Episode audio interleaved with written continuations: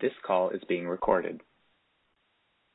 Welcome to the Parker Talbot Show. Uh, I apologize for listeners. It's been a couple of weeks uh, since since uh, we last had an episode. We have a new episode today, and I'm here with a guest, Victoria Mears. How are you doing, Victoria?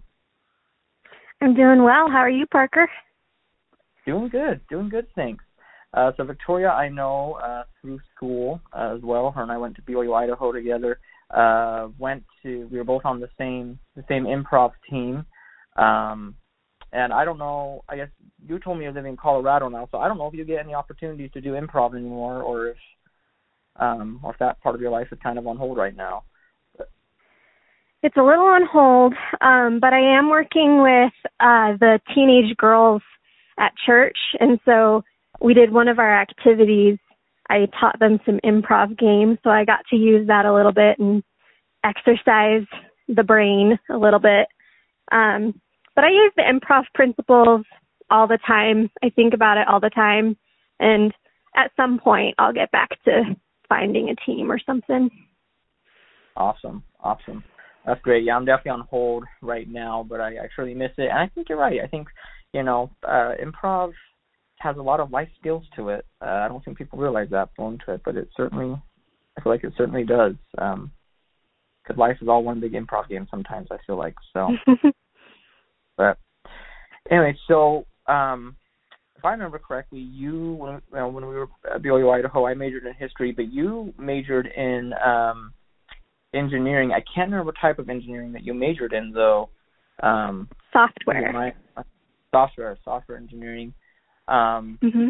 And so is that is that what you're doing now in Colorado? Then is you're using that career wise? It is. I work in the defense industry. I'm a software engineer in the defense industry. Wow, that's that's exciting. so then is that like kind of uh kind of the IT world, make sure firewalls and all that and information is secure, or?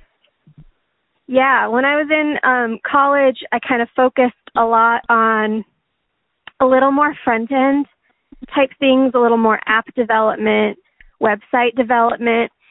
Um, and I really lucked out on taking a network class, um, which was the hardest class for me in college.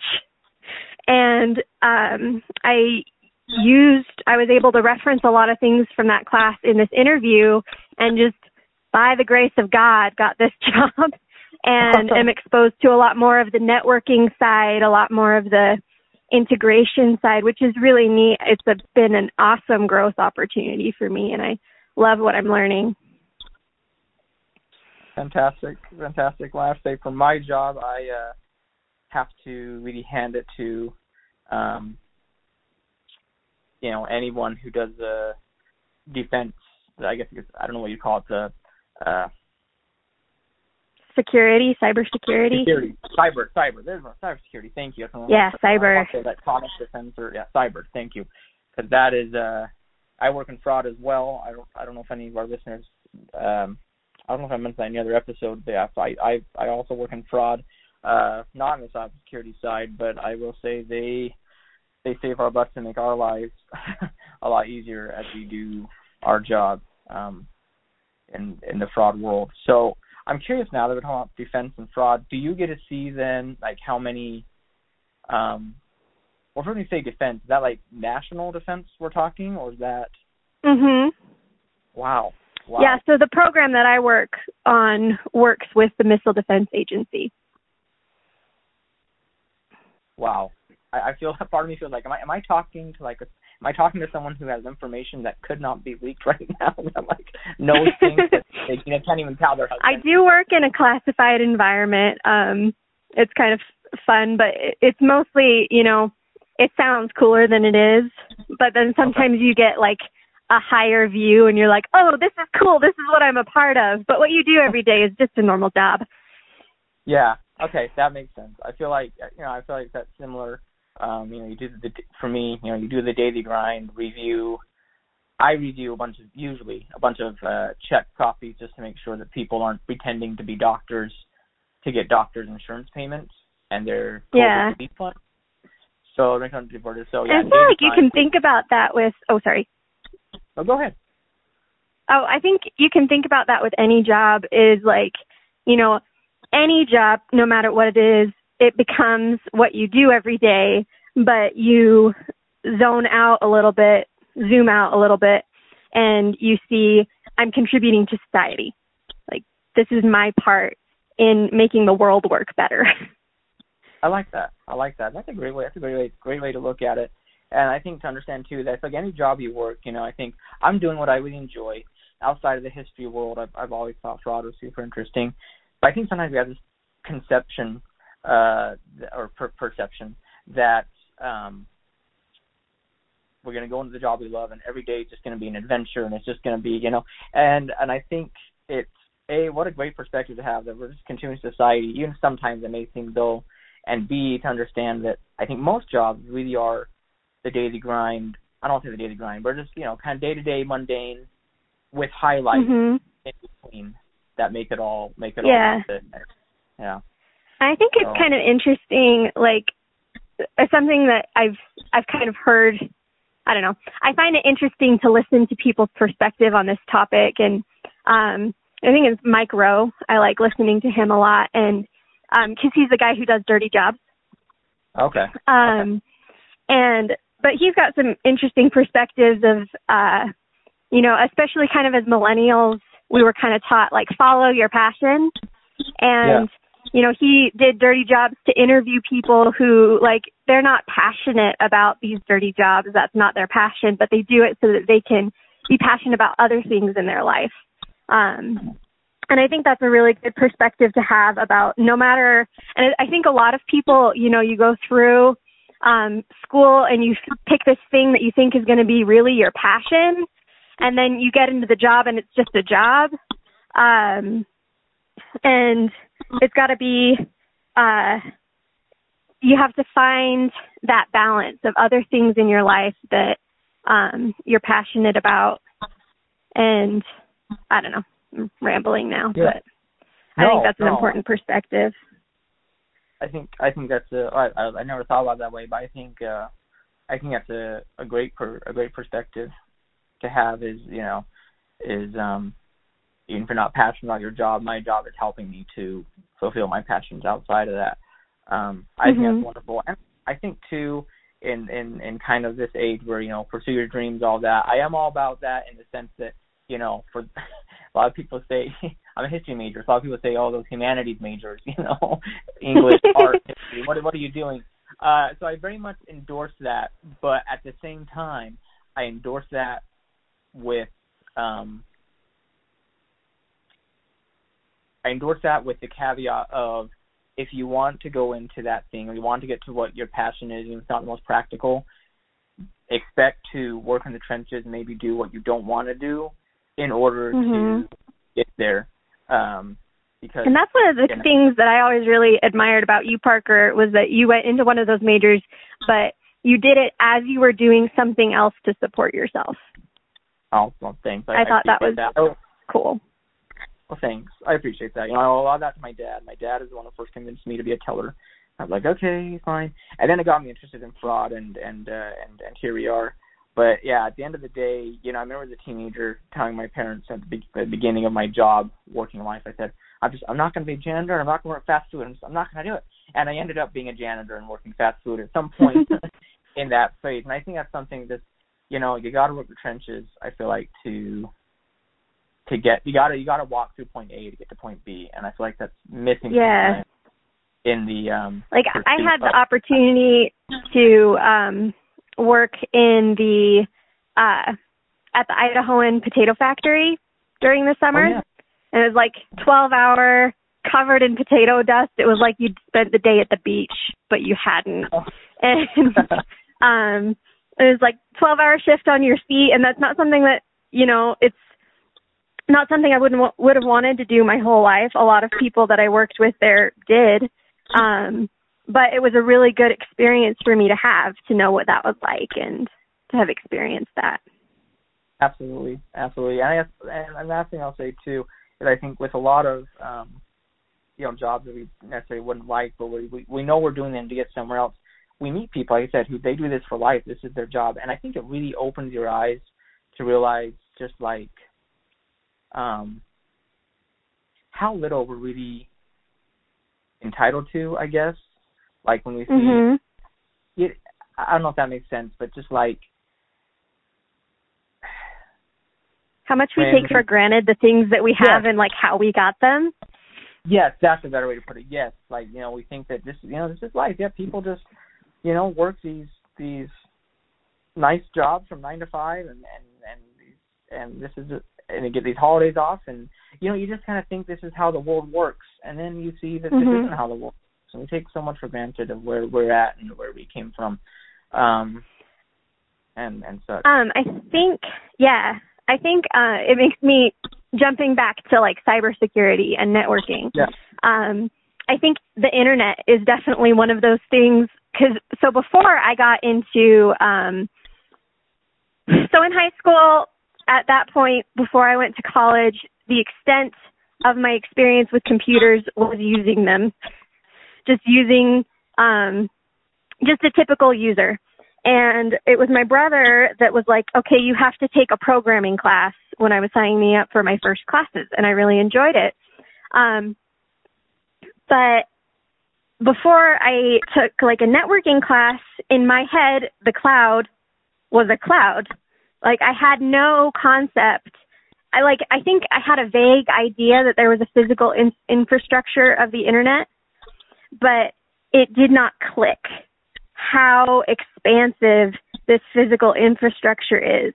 And I think, um, you know, this might just be my personal experience, but I assume that um, a lot of people have this experience of just the internet is this intangible thing that we have now.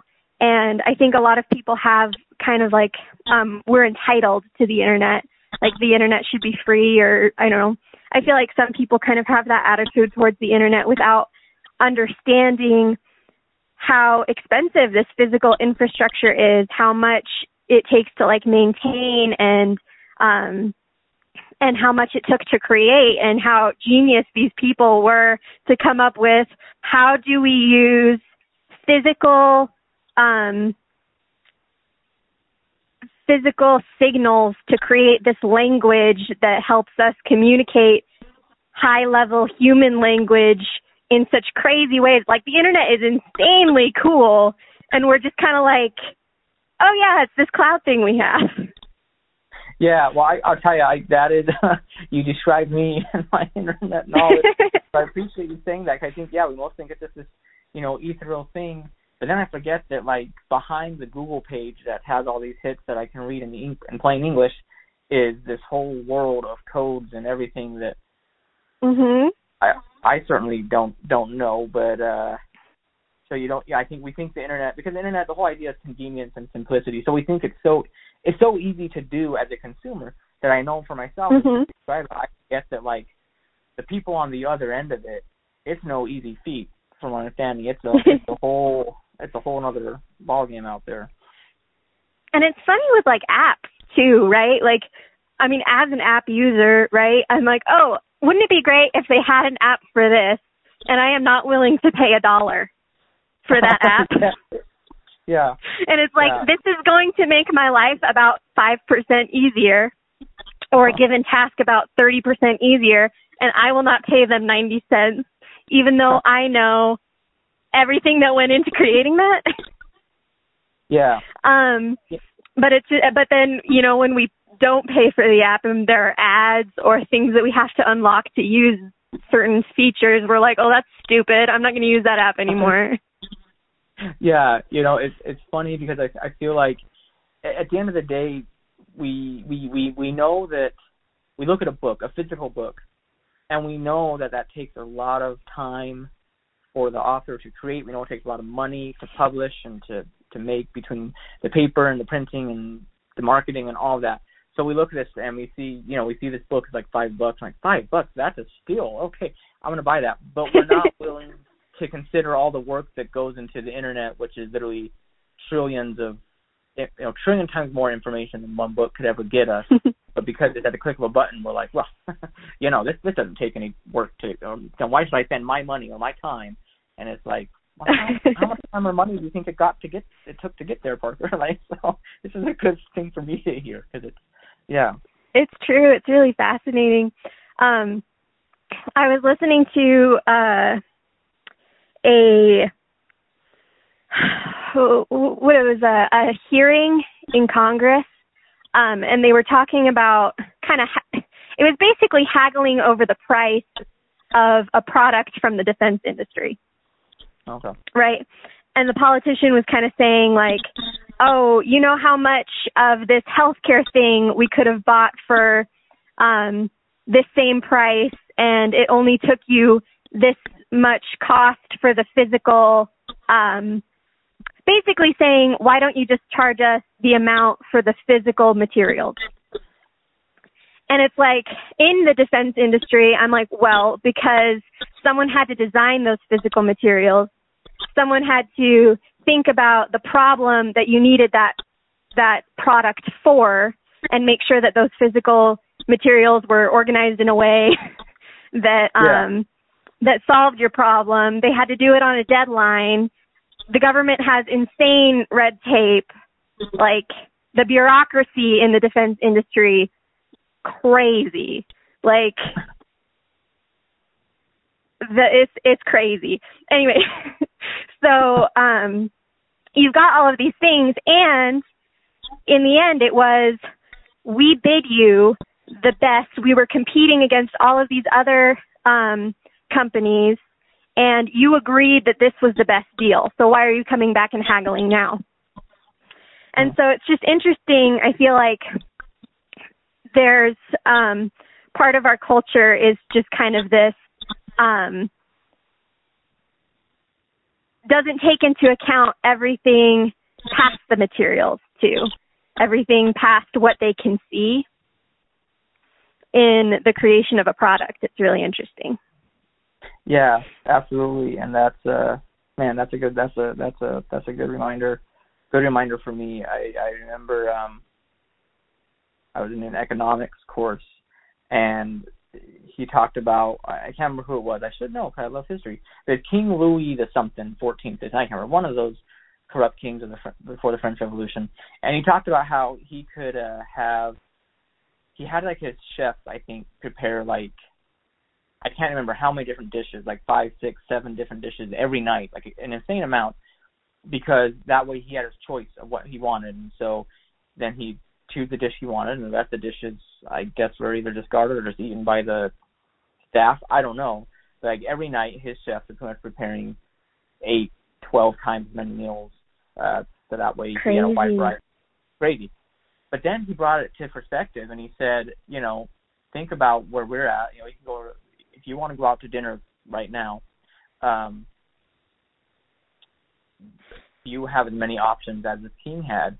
And his argument was we have infinitely more. You know, we can go get Italian, go get Mexican, we can go get Chinese, we can go to Walmart. And so I think because we live in a world of so much stuff, and we can literally choose. We we have millions of options for everything yeah, we take for granted how much each of one of those individual things took to get to fruition and how long it takes to make a product, whether it's a, a, a cyber product or whether it's a physical product. I don't think we comprehend that anymore because we're just we're so far out from the from the days where um you know you had to if you wanted a special product you had to send for it and you had to wait for it to get made and manufactured by the specialists and all that and those days are gone. So we really just don't even consider how much time goes into to making things. Um, and it's it's yeah, it's an interesting thing to think about. Yeah, I think it's really interesting too on like a societal level of the things that we criticize about our society today. Um, and not just our society today because I think that's Im- important to you know evaluate our society today, but um, I think sometimes the point to which we condemn the past, mm-hmm. I think we forget all of this luxury that we have today and the extra time that we have, the extra availability that we have because, you know, like I don't know, right now I'm I'm listening to an interesting book about um basically women and power dynamics and um women's place in history as women become more um we tell more of our story than we have been able to in the past mm-hmm. um, and how that changes the world. And so that's interesting. And at the same time, I'm also listening to lectures about um, from kind of a more like understanding the benefits of a patriarchal society or our patriarchal society. Um, and so I'm kind of like getting I don't I don't really see them as two separate sides of an issue, but more like perspectives that give you a more dynamic perspective on an issue. And my point is that um that it's interesting to think about like, you know, women in engineering and um and in the workplace, like that's um it's it's newer that we've been able to that it's so easy to take care of your house. Right? Yeah. Like working 10 hour days and my husband working and going to school, like we have a Roomba so I don't have to vacuum or he and he doesn't have to vacuum and like um we can go to on nights that we don't want to cook, we can go to the um the drive through and we can do things like that when that wasn't an option and so someone had to stay home. Um hmm. someone had to maintain the home.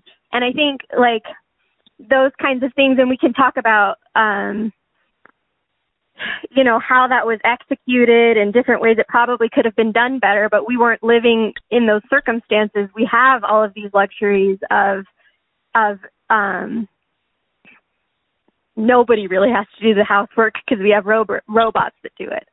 I don't know. Right. There's my ramble right. on that subject. No i i never thought of it but i love that. I think you know, there's these menial, uh, well, seemingly menial or mundane uh, uh, uh, topics of history. Um, you know, there's there's things, such things out there as food historians, and they just do the history of food. And in that same vein, I think things like um, the history of, you know, what it looked like to, um, you know, to to I guess the what I'm trying to say? Like the history of what of what it looked like to be in the home uh, in the 1950s as opposed to now, and the different innovations we have now as opposed to then, and all that.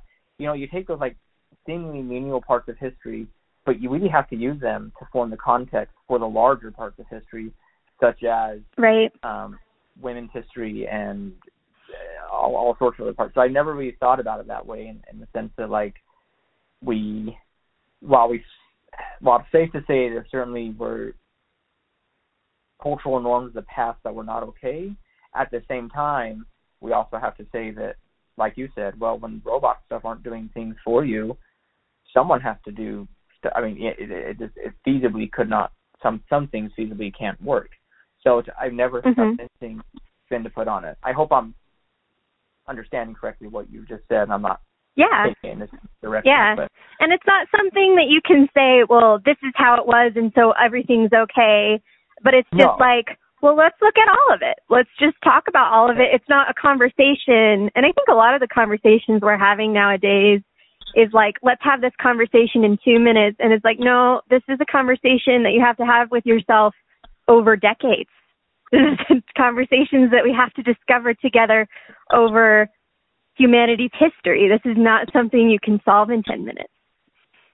Oh, I love that. I love that. And and I think, you know, it's a lot easier to talk about these things um out of context to take one subset, you know, and and talk about just like that one one issue because when you realize that you really have to put everything into context and look at it as a whole, it becomes a lot messier. It becomes a lot more difficult to really um, to really work with, and it becomes a lot less.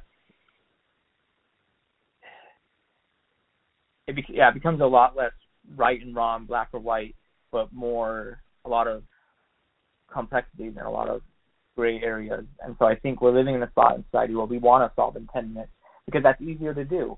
But by doing mm-hmm. that, we, we pull things completely out of context and don't look at it as a whole panoramic picture.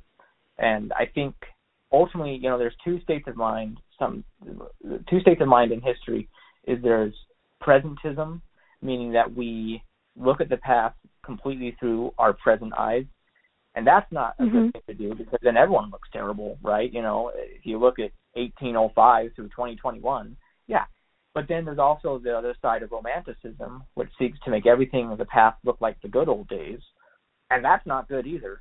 So I think, you know, Right. kind of from what you said, putting it as it, looking at it as a whole picture and having that conversation as an ongoing conversation, I think is a remedy to that. Try to find that middle ground, so we're not completely presentist, but we're not completely romanticist either, because both of those extremes can get you into trouble. I think, and uh, so, um, but I guess in, it, on that same in that same vein, but well, something you mentioned made me think.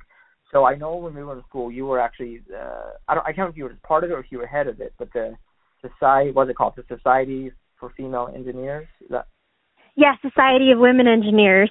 We. I was the president okay? um for a little while. And um we weren't an official chapter, we were kind of working on that. Um but it's an international society, pretty Oh, sure. I love- I didn't International.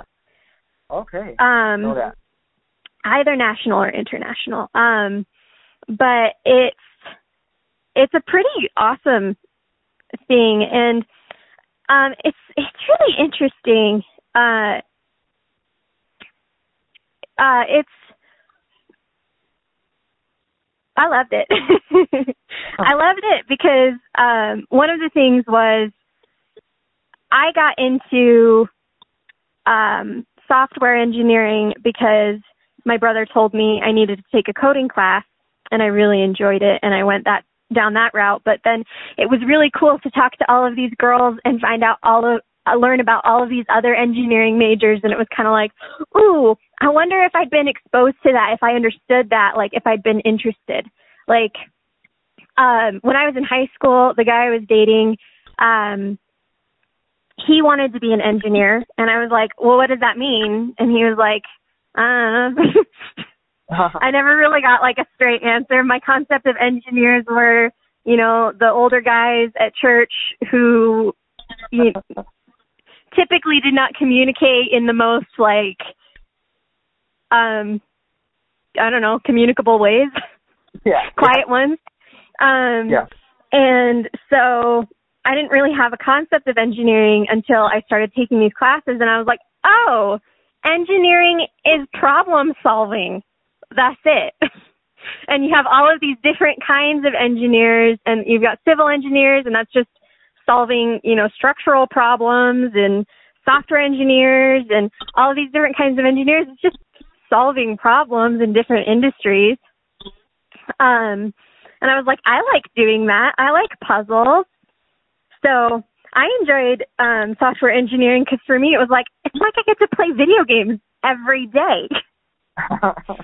um so I really enjoyed that and it was cool to learn about all of these different types of engineering and for a little while I was kind of like I think all girls should go into engineering. Everyone should be exposed to it. And then I, I as time's gone on, I'm like, okay, your brain kind of has to be wired for it. Yeah. I get that now. But um but it is something that I think um it has gotten better over time. Um I think like my niece, she's in what's she like 10. Um and she's in a robotics club in elementary school and things like that. Um I think uh when I was a kid, you I didn't really get exposed to what you would use math for. I knew I was good Yeah. at math, but I didn't understand what you would use it for. I think that our education system can do a lot better about um applying things. You know, you had these word problems about like tell me how much water would go into a pool and it's like I'm not interested in that. I don't care.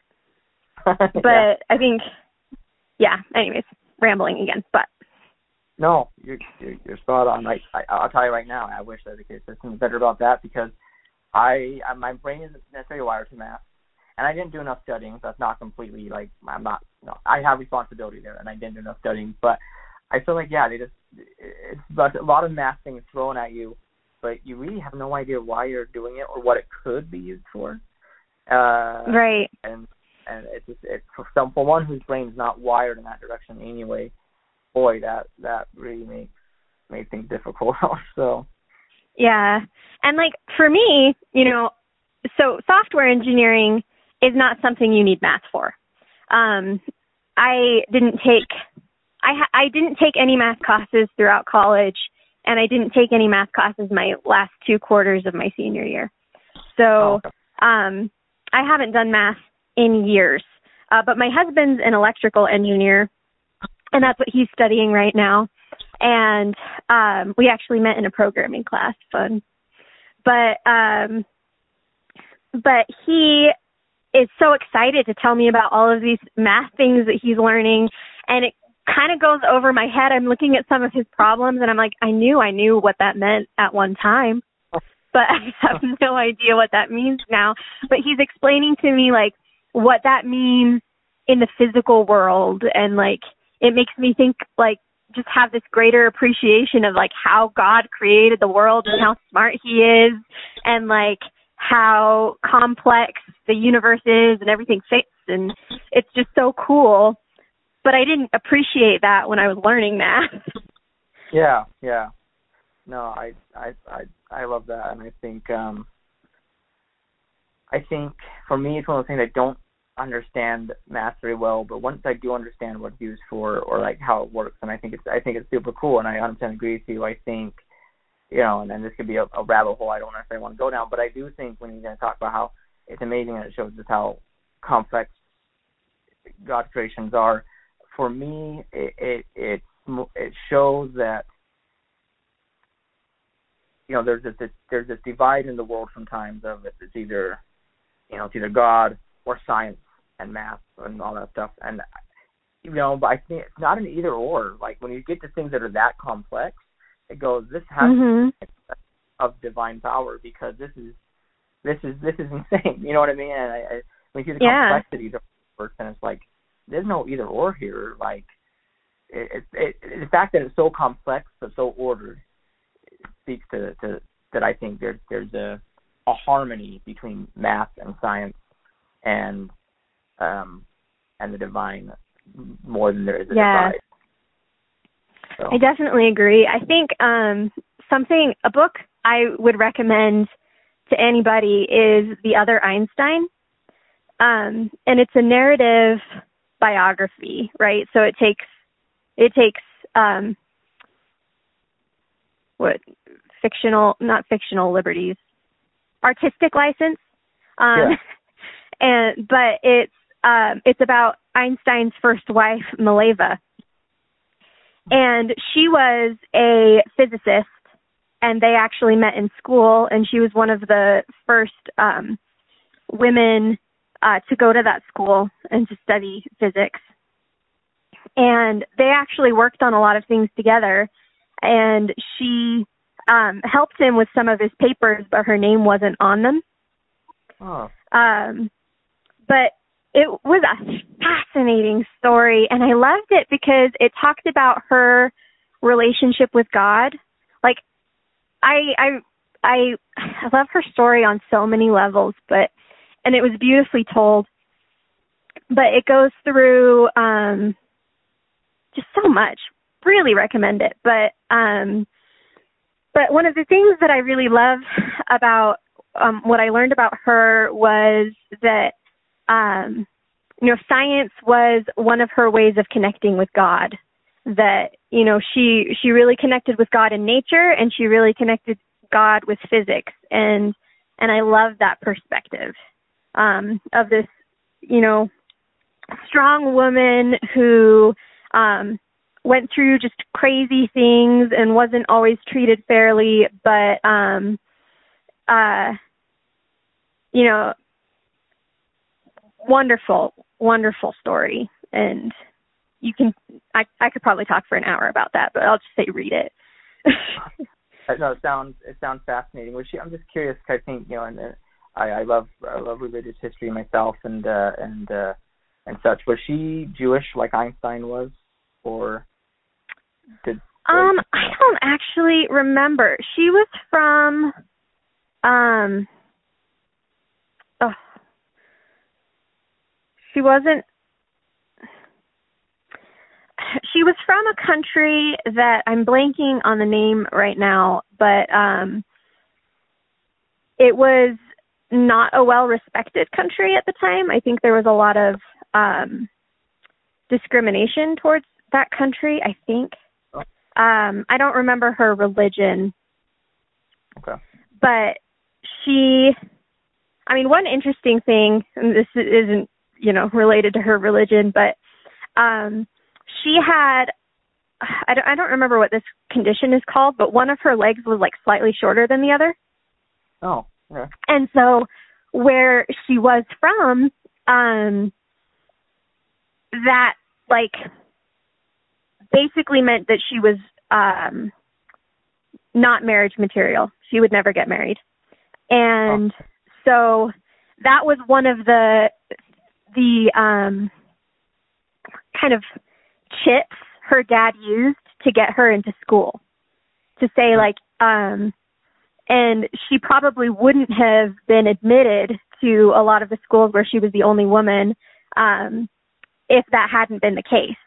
And so she was able to get this um you know her secondary education uh in her country and then she was able to be admitted um to uh further education in Zurich where things were a little more progressive. So Wow. I think that's really interesting how um I don't know, I think it's kind of fun that I relate to her on some levels of like I know what it's like to be the only girl in my class. I thought it was kind of fun. Um Uh-huh. I enjoyed that dynamic, but um but I think that it's interesting also just um things that you you think maybe preclude you from other things or maybe other people don't respect about you those things can drive you to be successful in other areas Absolutely. I um, I love that, and I think those things can give you more um, empathy as well for people who struggle similarly, um, and that's Exactly. a huge, huge, huge quality to have um, for sure. Um, so, boy, you've got me to another topic I want to talk about. Do you? Uh, I know we're going a bit longer than I said. Do you have time, or no? If not, we can make this a, a two-parter. I have time. Okay, we're going into a great, great interview here for our listeners. If this is if this is longer than I expect, I apologize, but I, I think it's a great interview.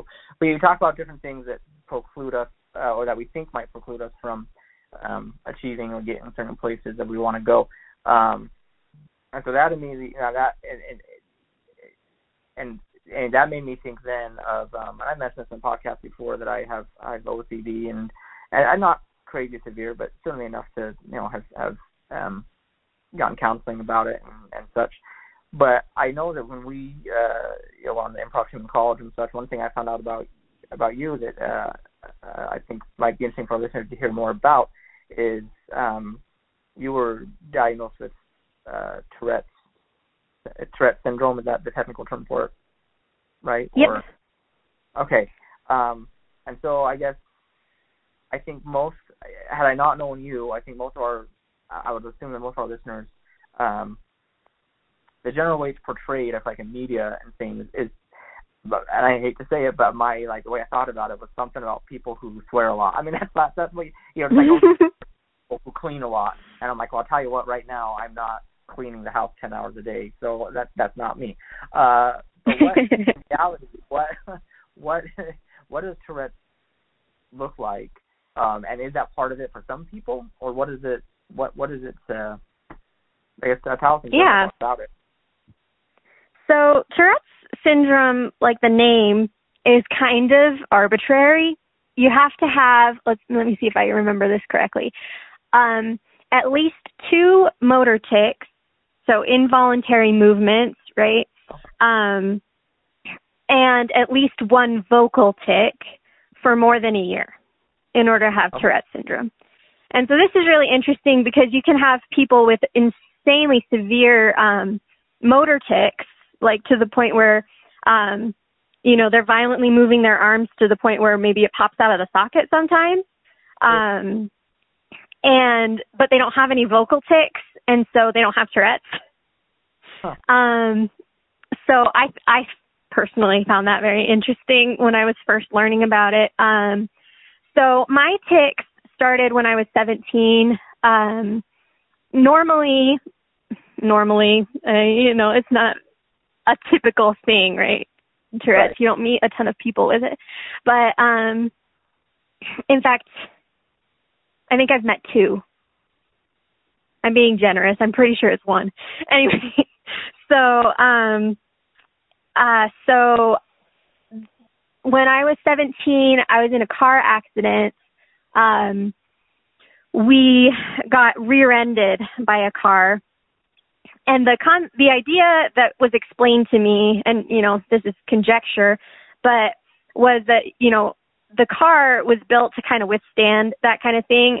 Nothing really bad happened to the car, and so the theory, like we couldn't open the trunk. That was it. Um, but the theory is the shock wasn't absorbed by the car, and so it was absorbed into our bodies. And I have cousins with tics, um, and minor ones, and um, so the idea was maybe I had a genetic predisposition for it, and that shock kind of, um, you know, woke it up, I guess. So my tics started as like my neck would move and it was kind of like weird. I didn't do that. Like that's odd.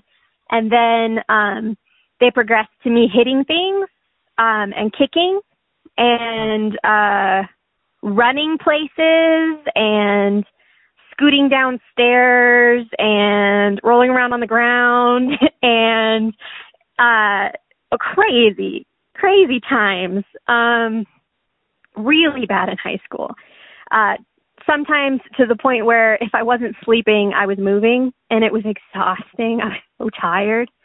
Um, and uh, then I had my first vocal tic and I was so upset that I did not like, I did not um, acknowledge that it had really happened because I was like, if I have a vocal tic, that means I have Tourette's. And at that time, that was like I cannot have Tourette's. I don't have Tourette's. That's not a thing I have. Um, but my first uh, vocal tic, funnily enough, was a meow. Okay. So that was my vocal tic, my classic. Um, always go back to vocal tic. Um, but anyways, that's kind of my start with it. Um, and uh, we went to a neurologist, and I was kind of I did not like the idea of the side effects from the medication that he was going to pres- prescribe. Uh, I knew I knew that it was probably a pretty low chance that I would experience those side effects mm-hmm. because of the dose he was going to give me, but I was not thrilled. And so my parents thought, well, you know, we might as well try acupuncture. Let's just see what happens. Um, and as soon as the needles went in, I went two days with two ticks. Oh wow. Um, and so it was incredibly effective for me. Um, and uh, I've managed it that way for a long time now. Um, and there are spurts where it's worse than others, but for the most part, um, you know, I, it's, it's not, especially now in the last, um, couple of years when I, when I was, when I first experienced it, I was kind of told that, um, you know, that for some people it kind of goes away in your late 20s. Um, and I'm mid 20s right now. And so I, I have had barely any issues with it in the last year and a half. Um, funnily enough, since COVID hit, you'd think that the stress of COVID would make it worse, but it hasn't. Um, so, but anyways, um, that's kind of an overview. Uh, but I think, you know, it's, it's, anyway, I'll, I'll let you talk for a minute because I just kind of spat out a huge no, part of my life story. I appreciate that. Um, I, I, a question, yeah, a question I do have. I know for for on on the OCD end of things, um, you know, if, if an OCD person, like I said, my my struggles usually aren't to do with with counting or or or, or, or things like that. But I know some people OCD people's are, and and usually what does it is it their mind is worried about something, uh, and their thoughts are if I don't do this thing, if I if I don't count to this number or do only even numbers or uh uh or you know if I don't do this thing then X, Y, or Z may happen. So the compulsions are more of a preventative measure to guard against the anxiety that the obsessions in the, the mind are causing. For Tourette, is there any um you know with, with the tics, is there what so I was saying for OCD technically you control the compulsion, you just get immense anxiety if you if you don't do them. For for for Tourette, do you have any uh, notion that they're coming? That oh my arm is about to move, or oh I'm about to make that sound, or whatever. or does it just does it just come? And in your mind, is there a reason for it, or is it just completely at random? There's no connection between what you're thinking or feeling and what's what's happening. It's really interesting and it's so complicated and i can tell you like of course i can tell you my experience and what i associate with things but oh. you know it might be completely different for someone else um oh. But for me uh let's see i think um there were lots of different things that i associated with um aggravating my tics. Um you know i had uh, I talked to this was not like an official counseling session, but it was um, a friend of mine, an older woman who um, who was a counselor, and we talked a little bit, and she had me do an exercise of writing down the thoughts that I had before each tic, and um, it was pretty consistently self-deprecating thoughts that I didn't realize I was having. And it would be kind of like, oh, that was a dumb thing to say. And I would, you know, have a tic or like, oh, I shouldn't have done that or, you know. Yeah. Um or um maybe thinking I said something and maybe I thought it was taken the wrong way or something like that. Um so that was one. Uh so before that, you know, I think I did associate it with like social pressures. Um okay. But it was interesting that um, I ticked less around people who didn't know I had that condition. Right? It was easier for me to kind of control. And the way I kind of described it to people was imagine a cell phone vibrating, and this isn't actually how physics works, I don't think, but this is how I imagined it. But imagine an object vibrating, and then you hold it and um you know it like it's it's not really you can tell that it's still vibrating but it's not moving around as much but then you let go and it kind of goes crazy it's like all over the place yeah. um and that's how kind of how my tics were i could i could go into uh a situation where i could work really hard to to not but then as soon as i was out of that situation it would come like 10 times worse. Okay. Um and and then as far as like how it felt, um I could feel them coming. Like it's kind of funny cuz I would it was dangerous to be next to me cuz a lot of like my mom wouldn't sit next to me on the couch for a long time because I would hit next to me on the couch. I would just backhand punch. And um so uh but it was interesting that like sometimes I would apologize before I did it. Um, because it's kind of like, you know, you're I imagine a radio between your brain and your um your uh muscles and normally yeah. you don't really think about it. It's kind of a subconscious like um transmission of commands but um with Tourette's, it's kind of like there's someone else who has that radio too, and they're like giving you a command and you can hear it coming, you see it going through, but it's already been transmitted and you can do nothing about it. Interesting. Um, unless you're like actively doing something else. So like in order to manage or not manage, but like um, suppress my tics, a lot of times I would do a smaller motion, um, and like just move my fingers around and try to dis- dissipate that energy a different way, and that would help.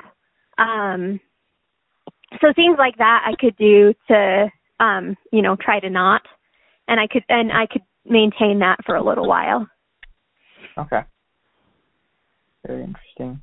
Interesting. Yeah, I feel like um, clearly it's different from OCD in the sense that it's not a, a, a you know, I, I, it's not a mental disorder. But when you, I, I, if I'm understanding you correctly, um, but it feels like it has some similar principles. Interestingly, just because you talk about like how you have to do something else, um, and I feel like in the, in the OCD world, that is like can be one of the golden rules. Is if you're like super anxious, you know, he's like oh, I have to do this thing right now, this compulsion right now, and if I don't, I'm any more anxious. But sometimes the best way to to help it is to do something else. So if I'm, you know, to if I'm really anxious, then and I'm at work, then it's just to dig into this report and just focus just solely on that, and eventually the obsessive thought dissipates. So it sounds like it's similar in principle, yeah. kind of way, but obviously it's different by uh, yeah, and it's really interesting how related OCD and um and Tourette's are, like how much overlap there are in people. Um yeah. like I never went to this support group, um, but I heard about it of it was an OCD support group, but like half of them had Tourette's. Um and uh it, I also thought it was funny I heard that um when a bunch of people with Tourette's get together, uh, the power of suggestion is crazy strong with Tourette's. Um, it's really interesting. Um, but they would pick up each other's tics hmm. when they get together. And it's really interesting. Um, but yeah, it's it is really interesting the things that are different and the things that overlap. And I mean, as far as like thinking about something, it's funny that um uh you know there were there's only been a handful of times in my life where I felt like I was experiencing it so badly that I didn't feel safe driving. Because in general, well, I mean almost not in general, always I didn't tic while I was driving. I mean, maybe I'd have a, like a, a hitting the passenger. You probably didn't want to be in my passenger seat. um, but and and that would only happen at red lights. It's like my body knew what would kill us. Mm-hmm. Right? Um, or maybe I was so focused on you know this this task, this kind of subconscious task that um that didn't happen, but it was it was just kind of interesting that it never never happened when I was driving. Interesting. Interesting. Or yeah, rather, never interfered with my driving. Yeah, it's it's funny that you mentioned that. Like, um, what what did you say that that like your body knows when it's at the point where it could, it could like what do you say? It could kill you like at a red light or something like that. Yeah.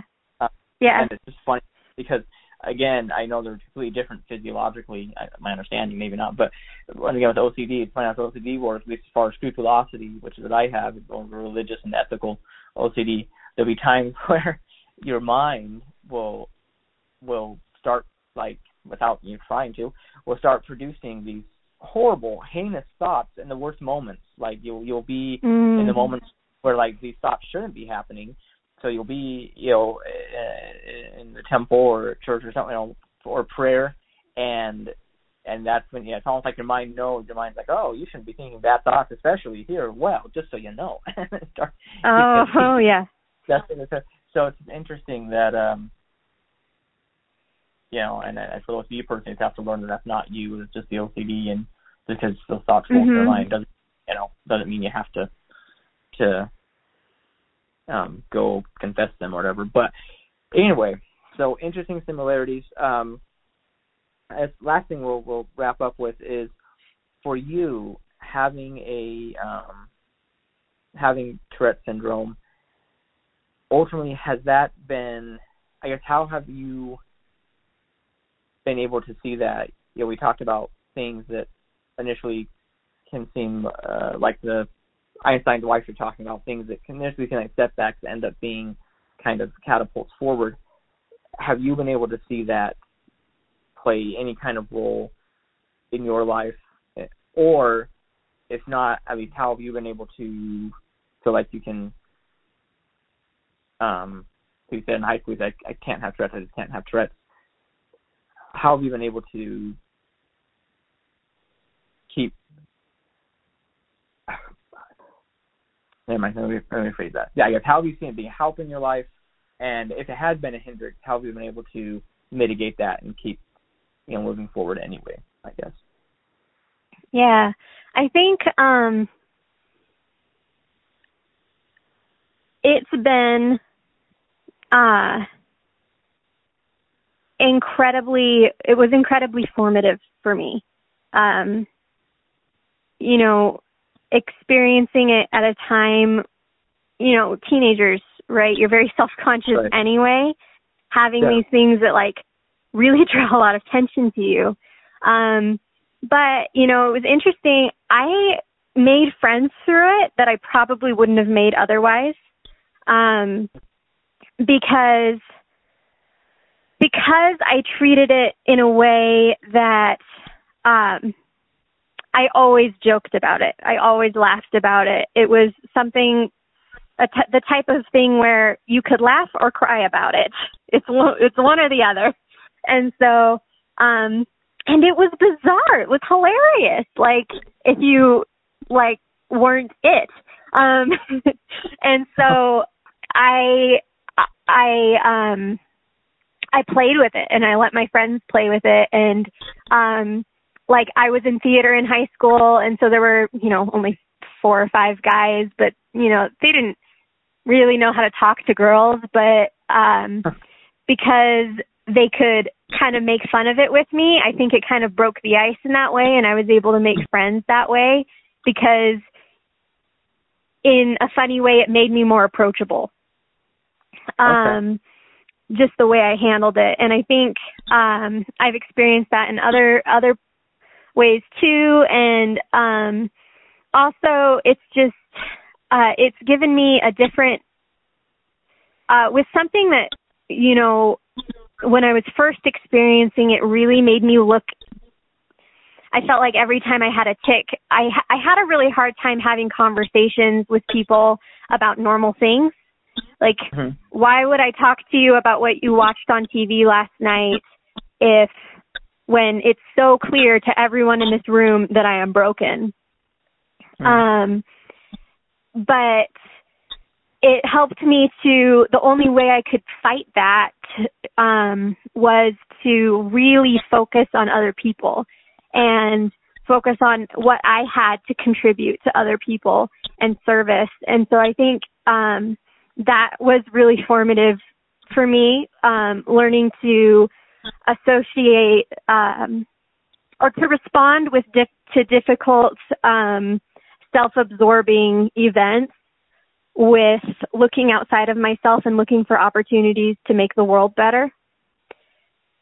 Um, and I think that um, you know those kind of perspectives that it gave me, I think uh, um, helps shape some of my values that I share with my husband and those types of experiences that we've both gone through in different ways um, helped us relate better and respect each other more. Um, and I think that, you know, all of these different things, um, you know, made me realize that I can do hard things, uh, and that, you know, I'm, I'm not my body. I'm uh you know i'm i'm in charge. Yeah yeah. Man i i i yeah i love that. I think that is a lesson I know I could learn learn learn from, and I I think our our listeners could too. Um, if you can use challenges, uh, if if you can if you can use challenges as a means to enhance your capacity to serve and be outside yourself, man, that is that is a that's saying something, and uh, I I know that's something that I I hope to improve upon. And, uh, but thank you for sharing. I think that's um that's incredible, and I think I think that's a large reason for challenges anyway is to increase that capacity we have to serve others. So, um, Victoria, it has been a, a a great interview. I feel like I've only done like five episodes so far, but if there was like an Emmy Award winner, I feel like it would be this one. so I appreciate all all your insight into things that I didn't know before, including about software engineering, um, Tourette's, and just life philosophies in general. So um, thank you, thank you so much for for the interview, and uh, thank you for our listeners. Um, again, if you uh, would like to be interviewed, or if you know someone who would,